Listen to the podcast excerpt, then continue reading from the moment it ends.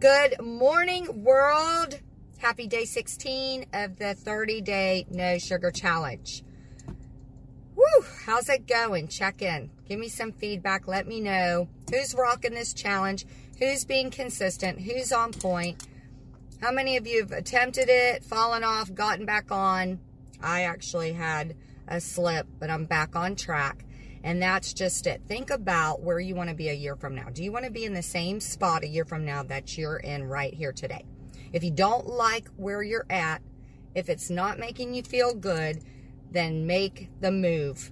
Okay, change, take action, stay disciplined. Tap into God, tap into your higher power, align yourself, align your goals with God. The more you focus on that, the more that you tap in and ask for the strength and ask for the courage and ask for the ability to beat temptation, to overcome adversities, to rise above the stress and anxiety, to stay on track, the more God's will will come into you and you will naturally flow in that powerful direction. You've got to do your part. Let God, your higher power, do the rest. Okay, so also stay focused on the goal, one day at a time.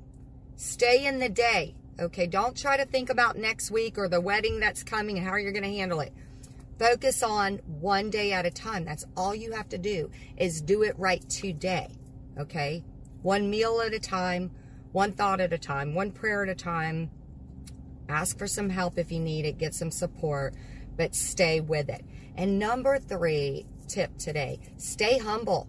Stay right sized. Okay, feel good and reward yourself when you're doing good, but be careful not to get overly excited.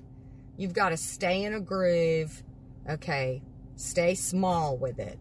Don't get all big and proud because it can come back and pull the rug from right under your feet. You got this. It's day 16. Kick some butt. No sugar. Go look in the mirror and tell yourself, you are powerful. Your day. Peace out.